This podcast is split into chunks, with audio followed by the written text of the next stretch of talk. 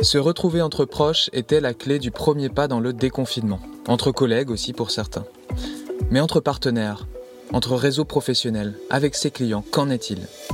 La force de propagation du SARS-CoV-2 tient fermé ou partiellement fermé énormément d'établissements d'accueil d'événements culturels, politiques, professionnels, etc. La Cité des Congrès de Nantes en est l'un des exemples. Ce lieu est un pilier du territoire et un lieu de rencontre depuis ses débuts. Notre invité en est le directeur général. Denis Caille, 54 ans. Euh, habituellement, depuis plusieurs années, euh, la Cité des Congrès fonctionne à euh, environ 90, entre 90 et 95 de, de niveau d'activité par rapport à sa capacité d'accueil d'événements. Ça, c'était avant. Alors, reprendre l'activité, oui, mais qu'en est-il de l'événementiel professionnel dans un cadre de distanciation sociale? Quel rôle joue la cité alors que ses portes restent difficiles à ouvrir? Pour lui, c'est donc travail en réseau en attendant la suite. Bonjour Denis. Bonjour. À combien de pourcents d'activité étiez-vous euh, pendant le confinement? Bah, depuis le 16 mars, nous sommes descendus à 0%, puisque comme tous les sites euh, de France qui accueillent des spectacles ou des événements euh, du type congrès, euh, bah, on a une interdiction administrative de, d'ouvrir le, site, ce qui est logique puisqu'on accueille en général des groupes de personnes euh, qui, ne sont, qui sont rarement inférieurs à, à, à 150-200 personnes. Donc euh, autant vous dire que euh, aujourd'hui nous ne pouvons pas reprendre notre activité, en tout cas tant que l'État ne nous en a pas donné l'autorisation. Quelle place avez-vous tenu dans cette crise pour la Cité des Congrès? Est-ce que vous avez dû porter de nouvelles casquettes notamment? J'ai surtout euh, porté euh, ma casquette de directeur général, c'est-à-dire que euh, dans des situations de crise comme celle-là, d'abord elle a été brutale, immédiate. Il faut quand même imaginer que début mars, le confinement n'était pas à l'ordre du jour, que nous étions au début du trimestre sans doute le plus intense de l'année en termes d'activité et que le de mémoire, ça doit être le vendredi 13 euh, mars ou, euh, ou 14 mars, Édouard Philippe a fait l'annonce euh, de l'interdiction des rassemblements de plus de 100 personnes. et à partir de là, on a tout de suite compris que notre activité allait se stopper brutalement. Et évidemment, deux jours plus tard, les salariés sont passés du stade où ils venaient au travail, à la cité, au stade où ils devaient, comme tout le monde, rester chez eux. Donc autant dire qu'en en trois jours, euh, tout s'est violemment arrêté pour tout le monde.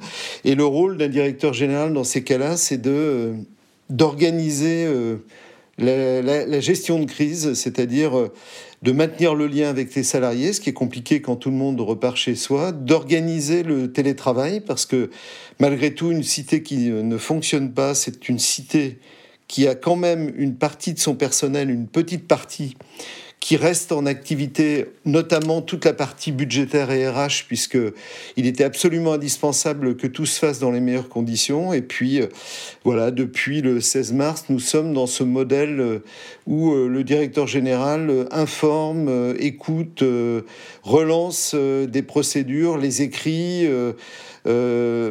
et passe d'un stade d'arrêt d'activité à gérer au stade de, reprise éventuelle à terme de l'activité, euh, sans doute en septembre.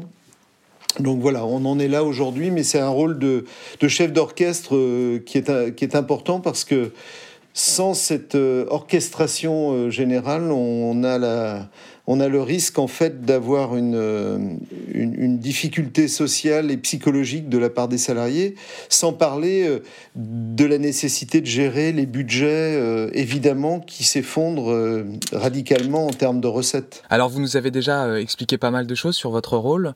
Est-ce que vous pouvez nous rappeler qu'est-ce qui s'est passé exactement à l'annonce du confinement en termes de même de, relationnel avec les partenaires, les événementiels Combien de coups de ont dû être passés pour euh, que la cité puisse fermer ses portes un peu plus euh, sereinement, en tout cas euh, toujours en lien avec ses partenaires Alors, on a une activité habituellement qui est très prenante et on a le sentiment d'être surchargé de, travail et d'activité en période normale. l'arrêt d'activité pourrait faire penser que finalement l'agenda se libère tellement que les journées sont beaucoup plus longues et, et moins intenses. En fait, c'est tout l'inverse qui se produit euh, dans des situations de crise telles qu'on le, on doit le, vivre ou on le, on le, gère, puisque du jour au lendemain, on est confronté à une gestion intense de tous les champs et de tous les secteurs de l'activité de la cité, c'est-à-dire tant en interne qu'en externe. Alors, en interne, c'est évidemment, je l'ai dit euh, tout à l'heure rapidement, euh, le sujet de la bonne gestion des salariés, la bonne gestion des budgets. Et puis en externe, c'est immédiatement d'abord se rapprocher euh, des réseaux professionnels dans lesquels on est associé pour avoir partagé en fait ce qu'on est en train de vivre, avoir des idées de bonne gestion de crise, avoir aussi des soutiens moraux euh, et psychologiques, euh, qui d'ailleurs vont dans, les deux sens avec les autres collègues des autres sites, puisque tout le monde est dans le même contexte.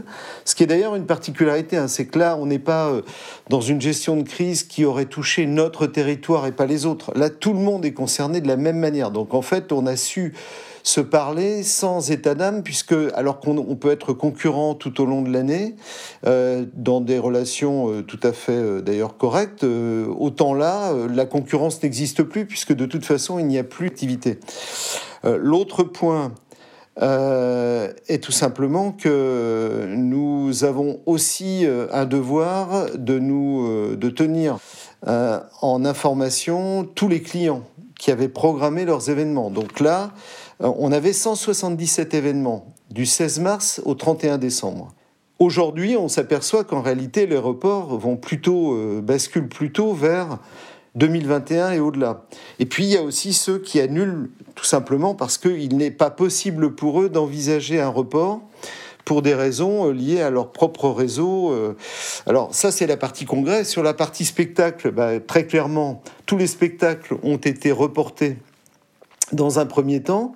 Et aujourd'hui, on est plus dans le stade euh, du report, euh, non plus sur 2020, mais sur 2021, pour des raisons qu'on peut comprendre. C'est que le monde du spectacle aujourd'hui est incapable de dire dans quelles conditions il peut réunir des spectateurs. Alors justement, vous avez répondu à cette question du nombre euh, d'événements annulés, etc.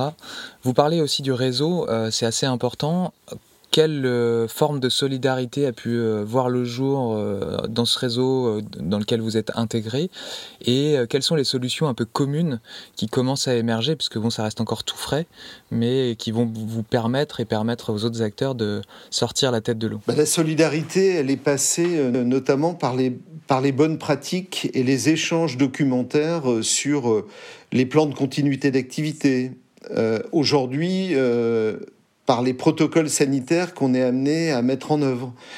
Euh, le partenariat ou les échanges ont beaucoup euh, tourné autour de la manière dont on gérait euh, nos ressources, c'est-à-dire est-ce qu'on a mis les gens en activité partielle, à quel niveau, est-ce qu'on a assuré ou pas une couverture salariale, est-ce que on estime euh, qu'on est capable euh, de mobiliser en fait euh, des partenaires extérieurs. Comment sont les relations avec nos collectivités? Est-ce qu'elles sont à nos côtés? Comment elles interviennent pour soutenir des, leur société publique, puisque la plupart des palais des congrès sont sous forme de société publique.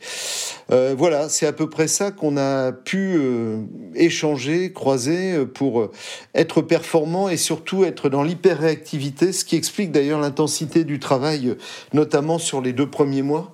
Même si aujourd'hui ça continue, on est aujourd'hui plus dans une logique de réflexion sur le retour des salariés sur site, avant même d'imaginer le retour du public sur site. Hein, euh, on est dans une deuxième phase maintenant. Et justement, sur ce rôle des collectivités, euh, il y a quelque chose qui est euh, assez important, c'est la question de l'attractivité d'un territoire. La Cité des Congrès, elle a une connotation locale, bien entendu, forcément, mais elle est aussi orientée vers le national et l'international. Donc l'international, pour l'instant, faut-il repenser les modèles des structures comme celle de la Cité des Congrès pour justement pallier à cette coupure, peut-être d'une partie du national et de l'international pendant, pendant Alors, ce qui est certain, d'abord, sur la Cité des Congrès, euh, si on faisait d'une manière caricaturale le modèle de la cité, ce sont deux tiers du chiffre d'affaires sur 11 millions qui, sont, qui relèvent d'un chiffre d'affaires entre guillemets d'accueil d'événements privés, spectacles et congrès, et un tiers qui relève plutôt de l'économie publique. Euh, évidemment, l'économie publique, heureusement, les collectivités sont à nos côtés. Le tiers de l'économie publique euh, fait aujourd'hui assez peu débat. Il va continuer à exister à la cité. Sur la partie des deux tiers euh, de l'économie privée, là, la situation est plus sensible. C'est-à-dire qu'aujourd'hui, évidemment, c'est un marché concurrentiel, hyper concurrentiel. Tout le monde a vu son chiffre d'affaires s'effondrer. Et évidemment, à la reprise, tout le monde va vouloir recapter son chiffre d'affaires, voire capter le chiffre d'affaires des autres, parce que potentiellement, euh, des événements ne vont pas forcément se confirmer là où ils étaient prévus. Nantes euh, et la cité a une particularité, c'est d'abord, elle a un niveau international élevé dans son activité, puisqu'elle ça représente à peu près un quart du chiffre d'affaires des congrès. Euh, c'est pas neutre, c'est-à-dire que de fait, aujourd'hui, on sait qu'on a un quart du chiffre d'affaires qui ne peut pas redémarrer potentiellement. Et puis le reste, c'est du national, du régional, du local. Euh, ce qui est certain, c'est qu'on a euh, une stratégie qui tourne autour de deux, trois mots-clés, c'est-à-dire un, du service complémentaire à l'événement par de l'hybridation d'événements, c'est-à-dire en fait c'est à la fois imaginer demain de l'accueil physique, mais aussi la possibilité d'accueillir par le virtuel des personnes qui ne pourraient pas se déplacer, euh, mais qui pourraient suivre l'événement par les réseaux, euh, par le web et puis par, euh, par de la visio. Donc ça, c'est particulièrement important pour les organisateurs de congrès. Ça, ça marche pour les congrès, ça marchera évidemment pas pour les spectacles. Pour les spectacles, mettons de côté tout de suite le sujet. Moi, je n'ai pas de réponse aujourd'hui sur le sujet. Par contre, ce qui est certain, c'est que sur les congrès, il y a une qualité de service et de technologie à travailler pour permettre euh, demain à des organisateurs de retrouver leurs participants. Le deuxième volet, c'est euh, tout ce qui relève euh, du sanitaire, évidemment. Ça, c'est vrai pour toute la cité. On travaille beaucoup depuis quelques semaines à imaginer un retour sanitaire absolument cohérent et conforme à l'attente des personnes qui viennent à la cité. Donc là, on est en, en écriture de protocole, on est en train d'imaginer un certain nombre d'espaces dédiés et une façon de fonctionner, euh, ce qui n'est pas simple quand on sait la masse de personnes qu'on reçoit à la cité. Puis le dernier volet, qui est un volet particulièrement important, c'est euh, tout ce qui relève, de la RSE, qui était d'ailleurs un sujet déjà avant le confinement et avant la crise, qui le sera encore plus demain. C'est-à-dire qu'il faut qu'on fonctionne sur des pratiques euh, respectueuses de l'environnement, respectueuses euh, à la fois des salariés et du public euh, que l'on fait venir. Ça reste une tendance lourde qui s'inscrivait déjà dans les gènes de la cité, mais qui va être, devrait être renforcée si on veut rester euh, compétitif et attractif, sachant pour terminer sur euh, ce, point-là que de toute façon la cité, euh, je le dis souvent, c'est un catalyseur de les dynamiques du territoire métropolitain. C'est-à-dire que la cité absorbe ce que le territoire lui renvoie. Et comme le territoire marche bien, il n'y a pas de raison demain que la cité ne reprenne pas sa dynamique de progrès parce qu'elle est dans un territoire qui marche bien ce qui est plutôt rassurant. Vous arrivez sur ma question suivante. Justement, le niveau économique, le territoire euh, semble plutôt solide dans l'Ouest, dans Loire-Atlantique, Pays de la Loire. Euh, donc si vous partagez là mon a priori, à votre avis, quelles seront euh, les forces euh, à l'œuvre qui permettront de passer euh, outre la crise Est-ce que c'est une force économique? Est-ce que c'est une force culturelle? Est-ce que c'est une force de l'engagement des acteurs du territoire? En fait, les, les, les gènes ou les fondamentaux du territoire sont inscrits dans ce territoire depuis très longtemps. C'est la solidarité, la capacité du travail ensemble. Ça, c'est plutôt des valeurs humaines qui sont particulièrement importante euh, pour le monde économique en particulier.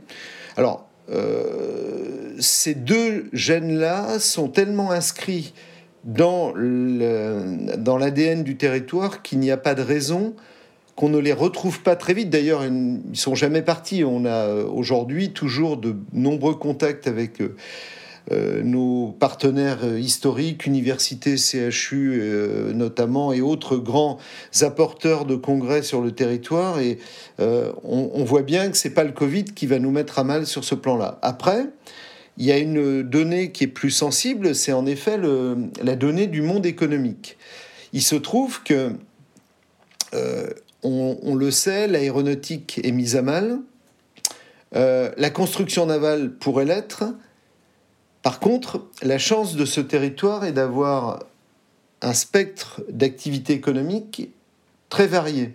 Le caractère varié de nos activités entre le numérique, euh, le médical qui va prendre une importance considérable demain, encore plus à Nantes qu'avant, et puis euh, les activités industrielles qui restent importantes dans le territoire, font qu'il faut rester optimiste. Euh, ce qui est important pour nous en matière d'événements, c'est la dynamique du secteur de la recherche et de l'enseignement supérieur, qui lui-même sert les intérêts du milieu économique. Avant de terminer cet échange, il y a quand même une question autour des productions originales et des coproductions originales de la cité. Euh, voilà, une grande partie de l'année est occupée par euh, les Utopias, les festivals Atlantide dans les têtes.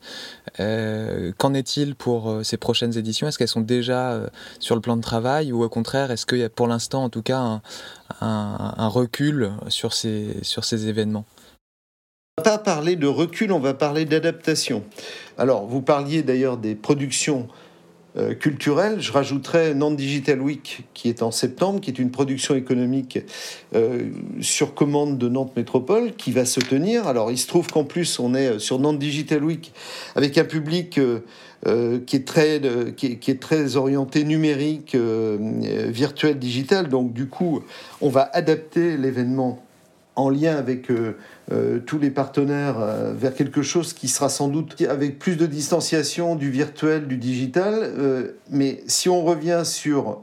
alors Atlantide, c'est encore trop loin pour prendre une posture. Atlantide, d'ailleurs, au passage, s'est tenu le week-end d'avant le confinement. On a eu une chance extraordinaire. Pour ce qui est des utopiales, le débat est un peu différent. C'est que les utopiales, c'est une machine de guerre et c'est un événement exceptionnel pour la cité. Et il se trouve que les utopiales, euh, leur gène euh, ou leur, euh, le fondamental des utopiales, c'est justement de pouvoir s'adapter au futur. Quel exemple plus adapté que ce qu'on vit pour réfléchir sur le futur? Roland Lehoucq le dirait bien mieux que moi en tant que président des Utopiales, mais on a une, une réalité aujourd'hui, c'est que on ne sait pas dire quelle sera la forme précise des utopiales en novembre ou en fin octobre? Ce qui est certain, c'est que les utopiales auront lieu. Euh, mais pour autant, euh, je confirme, les utopiales vont évidemment bien se tenir avec, euh, avec toute l'originalité et la richesse qu'elles présentent habituellement. Bon, vous nous rassurez. Il y a deux petites questions plus personnelles pour finir cet épisode. Tout d'abord, est-ce que vous avez une émotion qui a dominé pendant le confinement? Maintenant, il est un peu, un peu en train de s'estomper, mais euh, et si oui, laquelle est-elle? Bah, L'émotion première, c'est euh, la santé des personnels avec lesquels on travaille. C'est-à-dire que, euh, vous savez, il faut, il faut être assez froid par rapport à la technicité qu'on doit mettre en œuvre. C'est-à-dire que si on commence à avoir de l'émotion sur la technicité, c'est-à-dire sur la manière de gérer la crise, on est perdu. Hein. c'est-à-dire qu'il faut au contraire être dans l'action rationnelle, réfléchie, euh, laisser de côté ces émotions euh, techniques pour laisser place à euh, de l'efficacité.